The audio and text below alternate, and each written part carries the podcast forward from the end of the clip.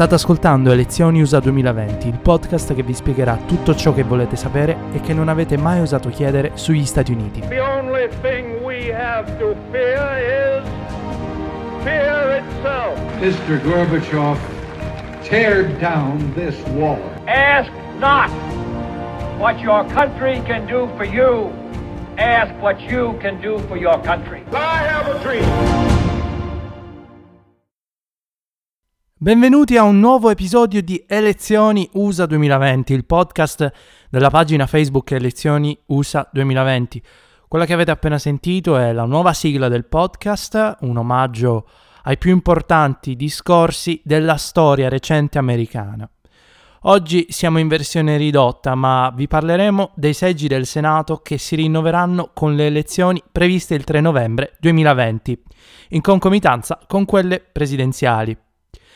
La situazione di partenza vede 53 seggi in mano repubblicana e 45 in mano democratica, oltre ai due indipendenti, Sanders del Vermont e King del Maine, ambedue affiliati al Partito Democratico. 53 a 47 dunque, con soli tre seggi di differenza per la parità. Come oggi Salvatore Stanizzi, che sta curando sulla nostra pagina una rubrica proprio sul Senato. Ciao Salvatore. Ciao Gianluca, un saluto ai nostri ascoltatori, sono elettrizzato di poter chiacchierare con te oggi sulle sfide al Senato. La sfida per il Senato sarà la regina delle sfide assieme alla presidenza. Il rischio di una parità statistica 50-50 potrebbe essere risolta solo da colui che sarà il prossimo vicepresidente. Vincere un seggio in più dunque potrebbe rivelarsi più importante di quanto si possa immaginare. Ecco gli stati dove si terranno elezioni senatoriali. Alabama, Delaware, Illinois, Massachusetts, New Hampshire, New Jersey, Oregon, Rhode Island, Virginia, Minnesota, New Mexico, Michigan. In tutti questi stati il senatore uscente è democratico. Per quanto riguarda invece i repubblicani, si voterà in Arizona, Colorado, Arkansas, Alaska, Georgia, Iowa, Kansas, Kentucky, Texas, Montana, Idaho, Louisiana, Mississippi, Nebraska, Oklahoma, South Carolina, South Dakota, Tennessee, West Virginia e Wyoming. Vi diciamo fin da subito che i seggi in Delaware, Illinois, Michigan, New Hampshire, New Jersey, Oregon, Rhode Island, New Mexico, Arkansas, Alaska, Iowa, Idaho, Louisiana, Nebraska, Oklahoma, South Dakota, Tennessee, Virginia e West Virginia non saranno oggetto della nostra analisi perché la competizione non è aperta e il partito uscente ha già la vittoria in tasca. Vero Salvatore? Sì, Gianluca, come molto spesso accade nelle, nelle sfide al, al, Senato, ci sono alcuni stati che non solo votano uh, sempre per uh, lo stesso senatore, eh, così come accade per le sfide alla presidenza dove votano sempre lo stesso partito a prescindere dal candidato presidente. In questo caso sulle 35 sfide che ci saranno il 3 novembre al Senato, la stragrande maggioranza, quindi escluse Uh, circa una decina di sfide uh, sono già sostanzialmente decise e salvo qualche colpo di coda o qualche miracolo elettorale da parte dei candidati dei partiti aperti, sostanzialmente si sa in linea di massima ovviamente con le dovute precauzioni del caso, perché nulla è certo fino a quando non verrà estratta l'ultima scheda, però si sa già chi dovrebbe essere il vincitore. Per quanto riguarda um, i quattro stati sicuramente più in bilico, che sono quelli che tu hai appena citato, uh, vale a dire Arizona, Colorado, Maine e North Carolina, la situazione di partenza in questi quattro stati vede i rispettivi seggi in mano repubblicana e ehm, è possibile che dopo il 3 novembre o tutti e quattro, comunque an- mh, anche almeno uno, possa finire in mano, in mano democratica. La sfida senza dubbio più appassionante è quella dell'Arizona, perché ehm, c'è questa sfida per il seggio che fu di John McCain, che mh, sarà fra Marta McSally, che eh, è stata nominata dal governatore dell'Arizona eh, al Senato, e eh, tra l'ex astronauta Kelly. Eh, sappiamo che in Arizona non ci sono state ancora le primarie, si voterà il 4 agosto, coronavirus ovviamente permettendo, e questa sfida è la più appassionante perché anche la più appassionante insieme alla North Carolina tra le sfide che decideranno la corsa alla Casa Bianca. Quindi eventualmente la vittoria di uno o dell'altro candidato al Senato potrebbe già dare un indice molto eh, chiaro di quella che eh, sarà la sfida anche per la Casa Bianca e sappiamo che per i democratici, per esempio, vincere l'Arizona vorrebbe dire mettere un piede e mezzo qualora dovessero riconquistare già qualche stato nel Midwest all'interno della Casa Bianca, soprattutto perché, visto che ci sono, come sappiamo, i fusi orari negli Stati Uniti, si, si verrebbe sicuramente a sapere prima se uh, un candidato democratico, uh, quindi Biden, è riuscito a vincere la, um, la Pennsylvania, per dire, o il Wisconsin rispetto, rispetto all'Arizona. Quindi la sfida senza dubbio più elettrizzante sarà quella, là, quella là in Arizona. Per completare il mandato di McCain, che è stato eletto l'ultima volta nel 2016, sappiamo che è morto due anni fa, e mh, per completare questo mandato che va a scadenza, vale la pena ricordare che il, il seggio senatoriale dura sei anni, quindi che va a scadenza nel 2022. Poi abbiamo la sfida in Colorado, che eh, dove il um, senatore uscente è uh, Gardner, Cory Gardner, il repubblicano, che al 90% si sfiderà contro l'ex governatore dello Stato che è Johnny Kelluper, democratico, dove anche qui le primarie, salvo coronavirus, si terranno il 30 giugno. Questa sfida... Gardner, Gardner fedelissimo di Trump. Sì, Gardner fedelissimo di Trump in uno Stato, il Colorado, che eh, potrebbe rivelare qualche sorpresa perché addirittura gli ultimi sondaggi in, uh, in nostro possesso rivelano come Kelluper sia dato um, in vantaggio di molti punti rispetto a Gardner e questo qui mh, potrebbe far sì che Uh, con l'avvicinarsi della fatidica data delle elezioni lo Stato possa pan- passare da Tossap a diciamo azzurrino, come, come, si suol dire, cioè vale a dire a quel, blu, a quel celestino chiaro che significa che uno Stato, secondo i sondaggi, potrebbe finire in mano democratica. Poi, Anche perché uh, è, già, è già uno Stato che vota democratico alle presidenziali, a causa dell'immigrazione interna dalla California, ci sono stati dei cambiamenti demografici un, in, abbastanza rilevanti, no? Sì, assolutamente sì. Concordo te, con te su questo. Poi, uh, altra sfida sappiamo che è quella del Maine, con una senatrice uscente che eh, abbiamo imparato a conoscere molto bene in, anni, in, questi anni, che è Susan Collins. Susan Collins, l'ultima volta che si è votato nel 2014, sei anni fa, per il suo seggio, ha vinto di oltre 300.000 voti di scarto. Adesso se la vedrà contro Sara Gideon, un'altra democratica, quindi sarà una sfida femminile e la sfida si pronuncia scoppiettante.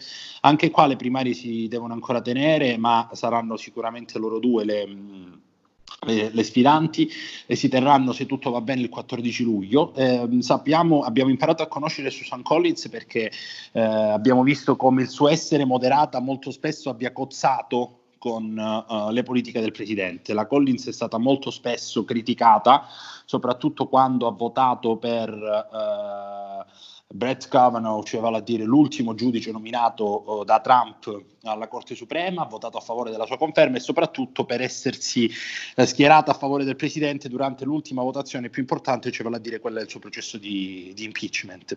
Questa qua sarà quindi una sfida che uh, sarà molto importante perché Susan Collins è stata uh, sempre una mh, mm, vincitrice in delle no contest election sostanzialmente finora in Maine e per la prima volta il Maine potrebbe decidere di, mh, di voltare pagina in questo modo e votare quindi una democratica, eh, se così dovesse essere potrebbe capovolgersi ovviamente la geografia politica del, del Senato. E infine diciamo l'altra sfida, quella in North Carolina, dove il senatore uscente è Tillis, cioè a dire repubblicano, che si ehm, andrà a sfidare contro Cunningham, democratico. Qua già sta, sono già state le primarie, sono tenute il 3 marzo, e come dicevamo precedentemente va allo stesso principio dell'Arizona, cioè vale a dire il North Carolina, così come l'Arizona, è uno stato in bilico per la presidenza. E, eh, visto che molto spesso capita che molti senatori anche abbiano salvato il loro seggio, grazie soprattutto al fatto che si votava contemporaneamente anche per la Casa Bianca, eh, qualora dal North Carolina, che sarebbe uno dei primi stati ovviamente a mh, risultare too close to call poi il 3 novembre, però si dovesse sapere che per esempio Cunningham è riuscito a uh, vincere il seggio e quindi a um, recuperare, a fare segnare più uno nella tabella dei democratici, allora in quel caso anche per la Casa Bianca la geografia del voto potrebbe cambiare e rivelarci molte sorprese. Io terrei d'occhio anche il Montana, uno stato che alle presidenziali vota repubblicano, ma che potrebbe riservarci qualche sorpresa per quanto riguarda il Senato.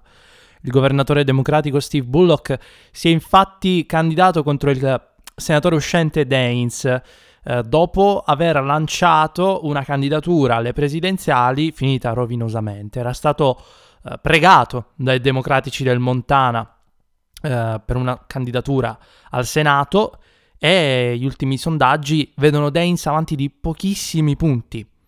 Quel seggio è sicuramente un obiettivo. Per i democratici eh, l'ambizione eh, del partito è quella di riconquistare la maggioranza al Senato, un'ambizione, un obiettivo veramente difficile, ma eh, sicuramente che passa da seggi come questo. Guarda, eh, Bullock mh, mm, ha mh, mm, tardato tantissimo a scendere in campo.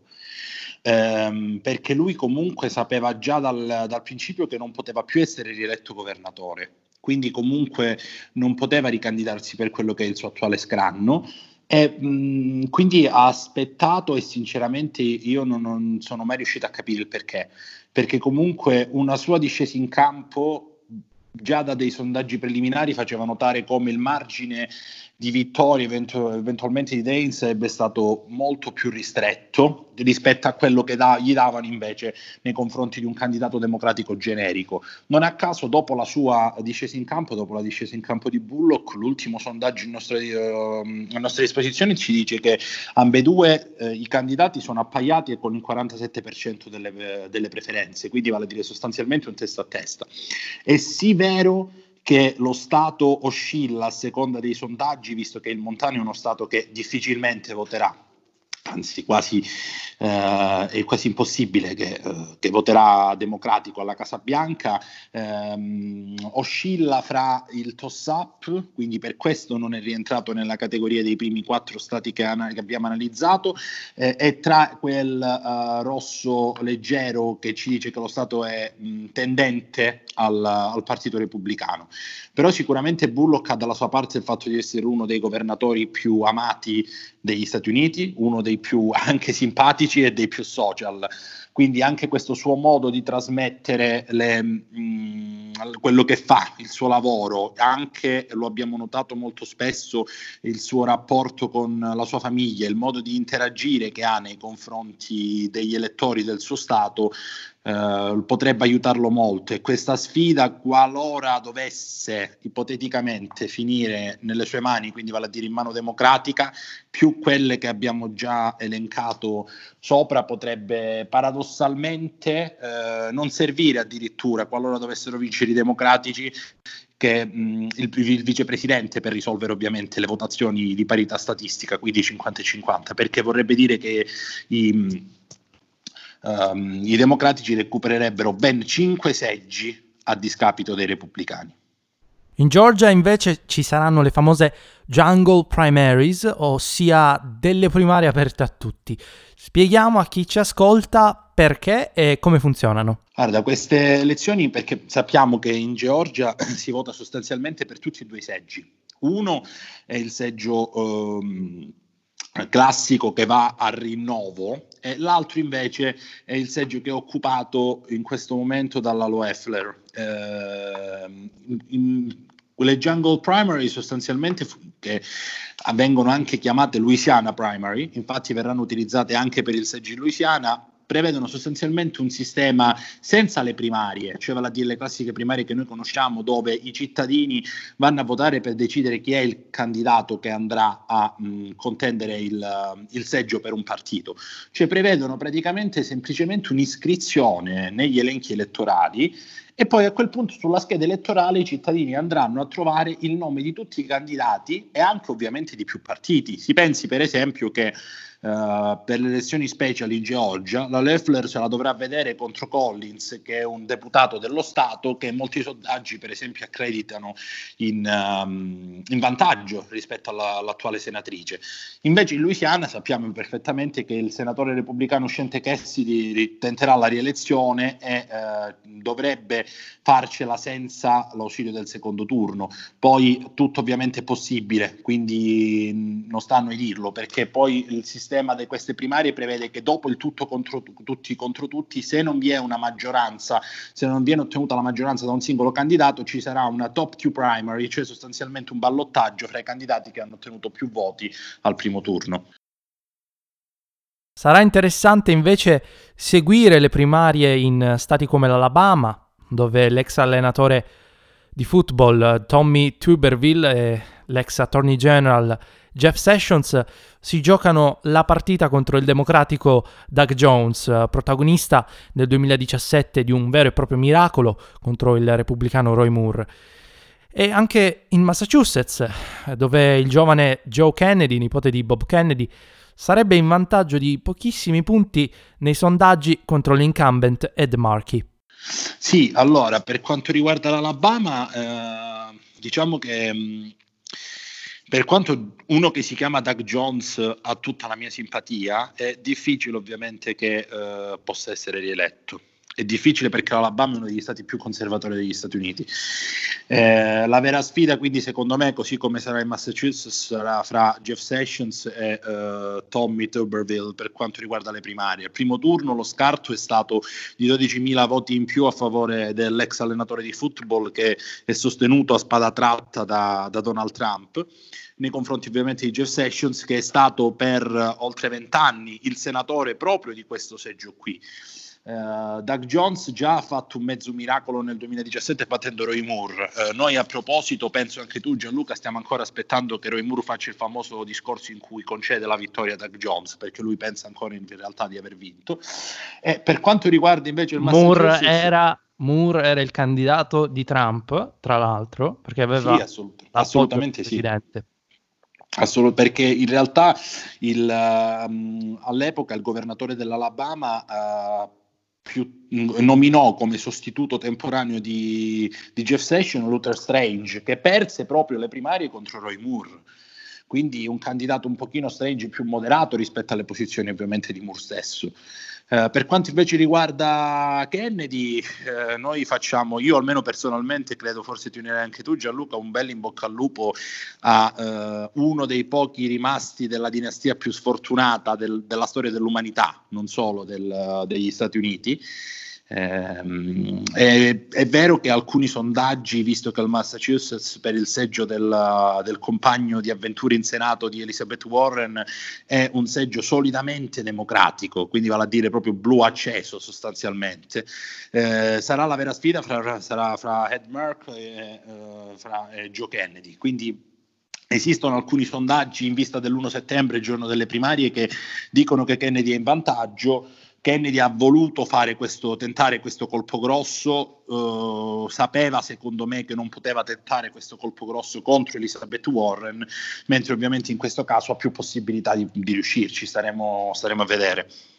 La mia opinione su Kennedy è che voglia tentare il tutto per tutto, magari tra 4, tra 8 anni, quando ci saranno le presidenziali, perché eh, ha sicuramente valutato questa opzione negli ultimi eh, due o tre anni, eh, però eh, evidentemente non aveva eh, l'esperienza necessaria per poter fare un salto del genere e adesso starebbe eh, valutando appunto un salto molto simile a quello di un suo lontano parente, JFK, che appunto prima di diventare presidente venne eletto senatore, molto giovane tra l'altro, e le analogie ci sono sicuramente, eh, però non vedo, che, non vedo come possa tra, tramutarsi in una uh, candidatura a presidente, uh, perlomeno uh, nel 2024. Secondo me lui mira al 2028.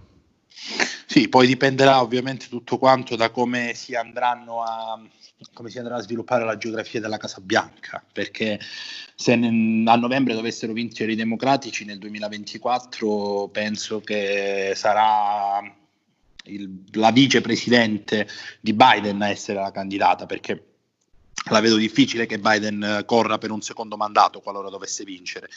Quindi in quel caso dipenderà tutto quanto da, da come andranno soprattutto queste elezioni.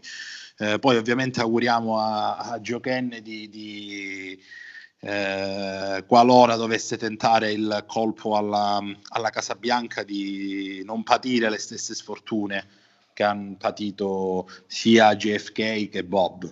Che mi dici invece del Kentucky e della South Carolina?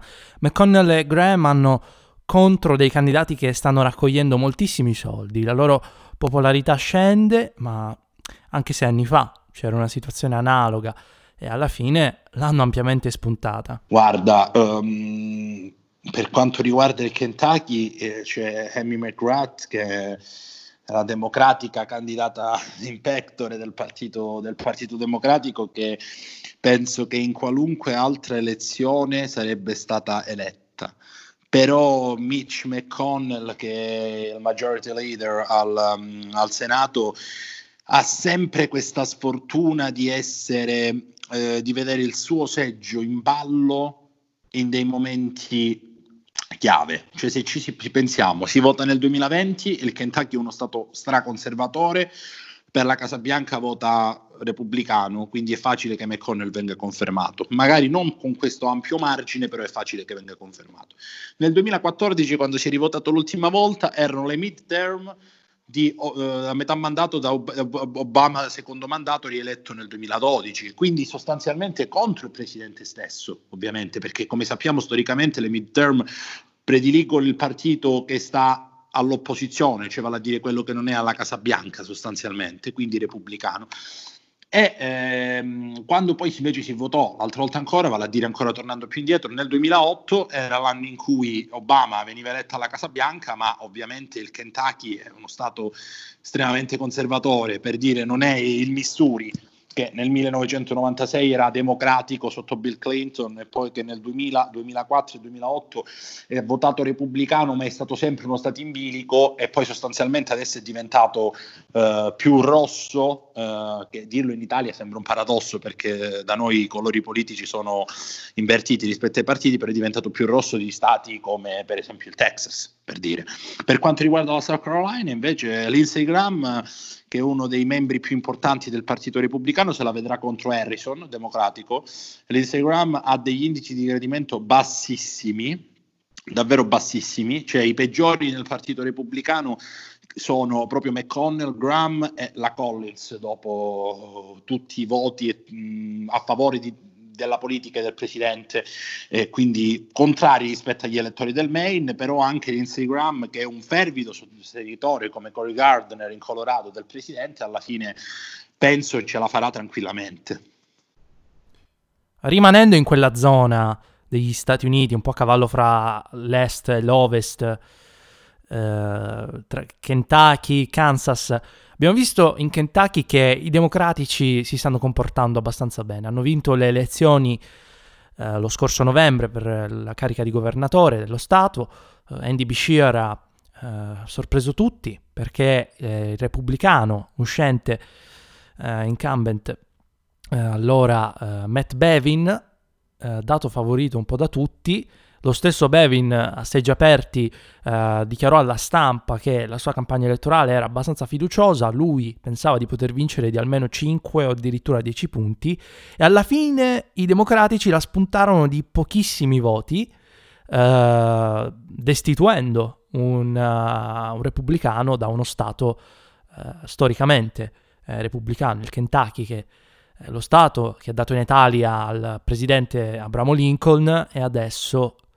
uh, sta punendo delle personalità, dei candidati che non sono del tutto apprezzati eh, dalla popolazione. La stessa cosa sta succedendo in Kansas. È uscito un sondaggio a dir poco scioccante di uh, Public Policy Polling, un istituto uh, che fa sondaggi, uh, si dice sia molto vicino agli ambienti democratici, ma nonostante questo 538 dà un rating abbastanza buono per quanto riguarda l'imparzialità. Il sondaggio dice che la candidata democratica al Senato avrebbe il 47% dei voti, mentre il repubblicano Chris Kobach si fermerebbe al 42%. Il trend sembrerebbe coincidere con quello delle elezioni per il governatore che hanno visto prevalere anche in Kansas come in Kentucky la democratica Laura Kelly nel 2018. Tuttavia è in probabile che con le elezioni generali, con, diciamo contemporaneamente, i repubblicani perdano anche al Senato. Tu che ne pensi? Guarda, um, a proposito delle elezioni per lo scambio di governatore, in, anche in Kentucky il tuo ragionamento è perfetto, perché alla fine poi tra Bashir e Bevin furono solamente 5.000 voti di scarto, eh, poco più di un punto percentuale, anche se sappiamo che Bevin era uno dei, eh, dei governatori meno amati degli Stati Uniti. Cioè, per dire, se Bullock eh, è, il, è uno dei più amati, Bevin ha meno della metà dell'indice di, gravime, di, gradimento. Per quanto riguarda il Kansas, se mi permetti, faccio una brevissima digressione perché qua entriamo anche nella prima sfida che noi andiamo a analizzare, in cui c'è un senatore che decide di non ricandidarsi perché l'ultraventennale senatore repubblicano Pat Roberts ha deciso di eh, non cercare la rielezione e per completare il quadro all'interno del partito repubblicano sono altri due i senatori che non uh, cercheranno la rielezione, cioè vale a dire Mike Enzi, storico senatore del Partito Repubblicano in Wyoming, e Lamar Alexander in Tennessee per il seggio che già fu di Al Gore, mentre per il Partito Democratico c'è un solo senatore che non tenterà la rielezione in New Mexico, cioè vale a dire Tom Fodal. Per quanto riguarda il Kansas, sì, è vero che è uscito questo sondaggio, è stato un sondaggio mh, shock sostanzialmente, perché Kobach eh, ha perso nel 2018 le elezioni per governatore e Barbara Boiler, che sarà la candidata ehm, democratica, è data avanti e 5 punti vuol dire sostanzialmente essere anche fuori dal margine di, di errore.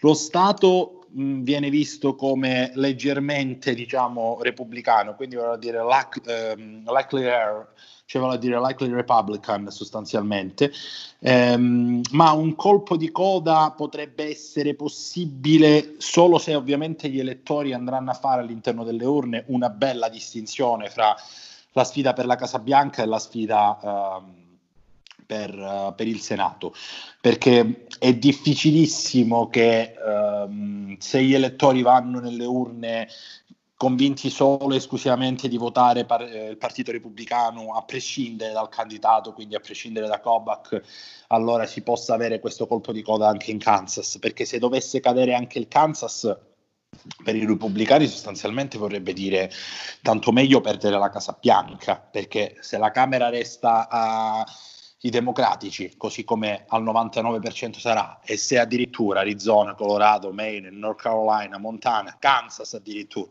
dovessero cambiare completamente colore e la sola Alabama dovesse tornare in mano repubblicana, per Trump potrebbero essere, qualora dovesse essere rieletto, quattro anni di fuoco fino al 2024. Quindi la vedo difficile che il Kansas decida di affidarsi alla, ai democratici, però Barbara Boiler è una gran bella candidata e, e potrebbe, potrebbe rivelare qualche sorpresa. In Texas John Cornyn non dovrebbe avere troppe difficoltà a vincere. Stessa cosa, come hai detto tu, in Wyoming, dove l'uscente Mike Enzi si ritirerà. Ma non ci sono possibilità per il Partito Democratico in entrambi gli stati. In Mississippi Mike Espy ci riprova dopo la fallimentare o perlomeno eh, la non, non vittoria, la sconfitta di due anni fa per pochi punti, ma comunque una sconfitta, sempre al Senato. Tu come le vedi queste sfide nel lungo termine? L'elettorato in Texas, per esempio, sta cambiando, ci sono, dei, del, ci sono delle trasformazioni demografiche e sociali che avvengono molto più velocemente che in altri stati. Allora, eh, sì, la geografia del sud sta cambiando molto velocemente. Questo è assolutamente vero come cosa. Innanzitutto va detto che in Texas la sfida non è quella del 2018, cioè non c'è il Beto O'Rourke di turno, ex Golden Boy del Partito Democratico che può impensierire Ted Cruz. E John Cornyn non è Ted Cruz, è molto più forte. Per quanto riguarda il Wyoming, mh, diciamo sì, abbiamo detto che Mike Enzi si, si ritira, ma la vera novità sta nel fatto che non si candida Liz Cheney questo va detto. Liz Cheney, che è la figlia di Dick, l'ex vicepresidente di, di, George W. Bush, non si candiderà. Lei ci aveva già tentato una volta prima di approdare alla Camera um, al Senato, ma uh, non si candiderà e pro, mh, al 99% la candidata del partito repubblicano sarà la Loomis, che è proprio l'ex deputata prima di Cheney alla Camera. E per quanto dicevi tu brevemente, ovviamente anche su... Uh, la sfida in Mississippi sarà nuovamente Mike Espy versus uh, Hyde Smith, che nel 2018 fu una bellissima sfida, eh, fu necessario addirittura il, il ballottaggio, la runoff, ma uh, in questo momento storico la vedo ovviamente una sfida decisamente più, più segnata e a favore dei, dei, repubblicani. Per quanto riguarda il sud del paese, diciamo sì, cioè basta che mh, analizziamo il primo stato di cui abbiamo parlato oggi, l'Arizona. Ma è come se adesso ti facessi una domanda a te, Giallo. Giallo. Tu ti immagini uh, pensare sei anni fa all'Arizona che poteva diventare democratica? Cioè, io no. C'era Jeff Flake, c'era eh, John McCain, eh, l'Arizona non era uno stato che si poteva immaginare potesse diventare quest- con questa velocità. Ma, ma, già due anni fa, già due anni sì. fa, prima, prima che, insomma, che, si, che, uscisse, anzi tre anni fa, prima che uscisse la notizia del tumore che eh, sfortunatamente ha portato via John McCain, eh, Flake e McCain eh, da subito, fin da subito anti-Trump, eh, sembravano ancora eh, in, due senatori che dovevano restare lì. Poi Flake eh, non si è più ripresentato, eh, McCain è scomparso, eh, adesso è cambiato tutto in un attimo. E, sì, I democratici che vincono... Gli Stati Uniti sono, sono così. Sì, ma i democratici che vincono le midterm in Arizona, nel seggio di Jeff Flake, sempre la McSally, candidata per i repubblicani a perdere contro Kister Sinema, che è la prima donna apertamente bisessuale a sedere al, al Senato e in uno stato del sud non è da sottovalutare come cosa eh, questa cosa, perché fosse successo in uno Stato del Nord probabilmente non avrebbero dato la stessa importanza alla notizia, ma per il Sud degli Stati Uniti questa qua è una notizia. E poi cosa ancora più importante, sì, concordo sul Texas perché quest'anno Trump vincerà il Texas a mani basse. Probabilmente nel 2024 i repubblicani lo terranno ancora, ma se ci sarà ancora questa ondata eh, di immigrati, ci sarà questo spostamento anche di immigrati perché alla fine Texas e California sono vicini geograficamente parlando, li dividono proprio l'Arizona e il New Mexico sostanzialmente. Eh, se ci sarà questo continuo passaggio di immigrati, si, si, inizieranno a popolare tutte le grandi città del, del Texas, penso a Houston per esempio, ehm, di eh, persone che sostanzialmente sono elettori del Partito Democratico, perché come sappiamo i repubblicani hanno un problema con uh, gli ispanici, con le persone di colore ed è un problema assodato questo qui. Se i repubblicani non iniziano a parlare eh, a, nei, ai confronti delle, degli ispanici, non iniziano a parlare nei confronti delle persone di colore, non possono continuare a pensare di vincere gli stati per qualunque tipo di sfida, perdendo 90 a 10 in percentuale ovviamente con... Uh, nella, eh, nella, fascia degli elettori di, di colore 70 a 30, uh, 75 a 25 nella fascia degli ispanici. Non è pensabile questa cosa. Quindi uh, questo significa non solo che si sta modificando la geografia del voto, ma significa anche il fatto che i repubblicani non hanno fatto nulla al momento per modificare il loro modo di interloquire con queste fasce di elettori, con queste categorie di elettori. Bene, per oggi è tutto. Ringraziamo Salvatore per essere stato con noi. Grazie Gianluca, grazie a tutti i nostri ascoltatori vi rammento di continuare a seguirci perché nelle prossime settimane avremo tante sorprese per voi e spero poi di riorganizzare, soprattutto quando questo periodo ovviamente sarà, sarà terminato, nuovi appuntamenti sulle singole sfide al Senato. Grazie a tutti. Noi vi diamo appuntamento alla prossima settimana e vi parleremo di politiche ambientali negli Stati Uniti e lo faremo con un ospite.